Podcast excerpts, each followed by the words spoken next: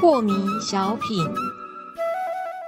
张讲师您好，有一位听众朋友，他想请教讲师，他说啊，是不是我们这样的观察，我就可以跳脱因果呢？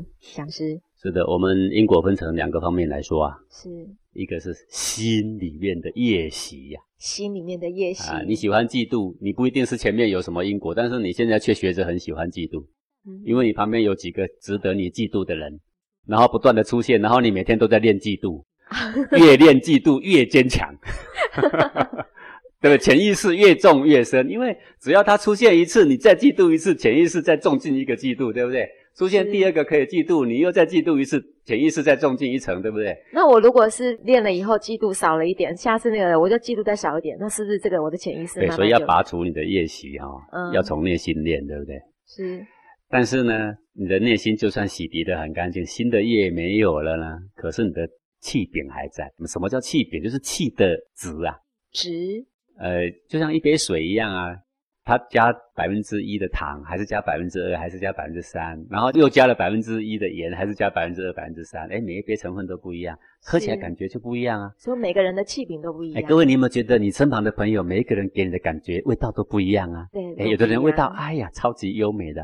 有的人说啊，粗俗不堪的。是哎，这是怎么造成的呢？就是气品。哦一个人不一定长得很美，但是你觉得啊，气质就是不同。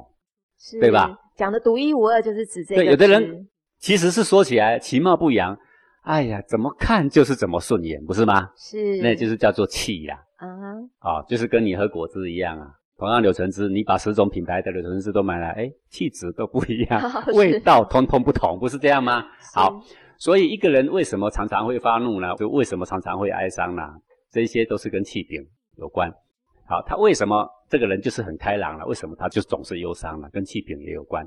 这个气柄会在你这一辈子的生命结束的时候呢，带业往生到下一辈子。你这一辈子呢是累积到非常哀伤，然后呢再带业往生，下辈子一出生呢就很会哀伤，然后呢碰到一点点的事情呢就很会掉泪啊。是这是为什么呢？因为业藏在你的气的品质里面，所以你说能不能消除业障等等这些问题，就是分两个方向来说，一个是心，一个是气。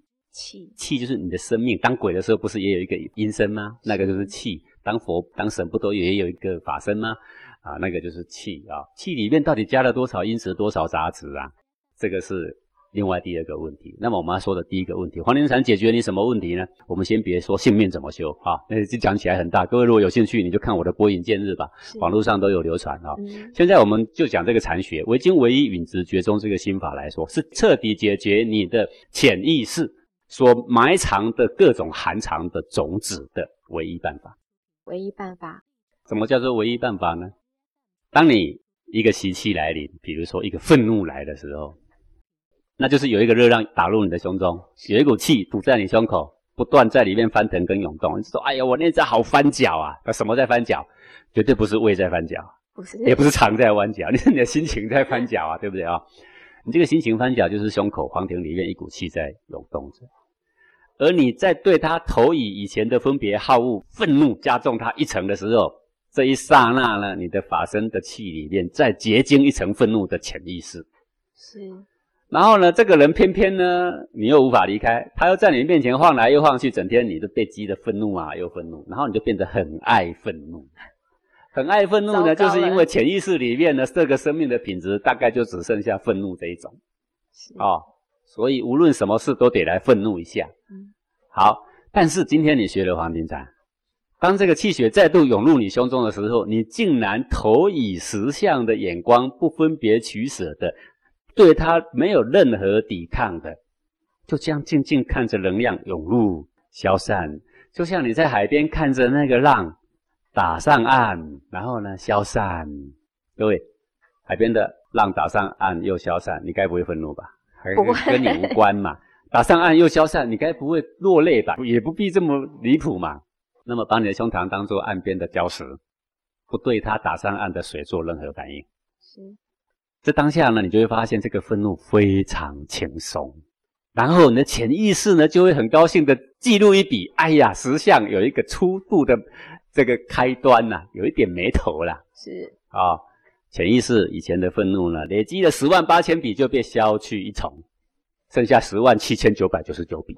讲师，你说十万八千多，那我这辈子这样几十年，我有办法改变真正我这杯水的质地吗？可以的，因为所有的业习都是在什么时候才出现？它种多少种子你并不知道，但是它出现的时候你就知道。当它涌入你的胸中的时候，你竟然又开始愤怒起来，就是你的愤怒又再加重一层。但是不论你十万八千笔，还是一千八百笔，还是一百零八笔都好嘛，反正都是那种气血形态，而你都投予同样的之见，做出同样的反应。是此刻不同，你已经做新的反应的时候，你的潜意识最聪明，它就是一个超级的秘书，它又帮你记录一笔啊。好不容易已经累积到十万八千笔，今天竟然好可贵，来了一笔十项哎！这一十项一笔进去的时候呢，就消掉了一千八百笔了啦，就消掉了。对，然后你再来一个十项的时候，另外一个一千八百笔又消掉啦。你不必要再重新销回十万八千笔啦，因为这是一种知见，是一种感觉。是，当这个感觉学会的时候，一辈子就会啊。有这个事吗？对，有这个事。各位，你学过脚踏车吗？哎，对。我告诉你，我做好多年，我都不曾骑过脚踏车啦。你现在拿给我骑啊，前三步也许稍微摇摆一下啦，但我一两下子我就上手了，是，对不对啊？嗯。那么对于气血，假设我们把气血当做脚踏车来骑的话，因为你气血是常常来报道的，每天都要来报道很多回的啊。你不是像学脚踏车一丢可以十几年呐，是。所以你是不可能对它陌生的。对。所以这种实相的知见，只要一建立，千秋万载任我行啊。听讲师这么讲，就觉得很有希望了。这是最有希望的学问了啦。是，坦白讲，我实在是这一辈子，我已经活到五十几岁，我没有感受到什么学问比这个更重要的啦。是。那我们刚刚讲的是说，消除心中的业习，要拔除潜意识里面的寒藏种子，唯有在涌入胸中的气血来袭的那一刹那，做十项关照，才有办法彻底从潜意识里面移除。从潜意识里面移除，并不是靠着你。啊，去催眠就可以移除。你去催眠是对累世以前哪一次哪一个事件做了释怀，比如说哪一个仇恨在那里被释怀了，因为你知道说哦，原来就那么一回事，所以我的恐惧就不在了。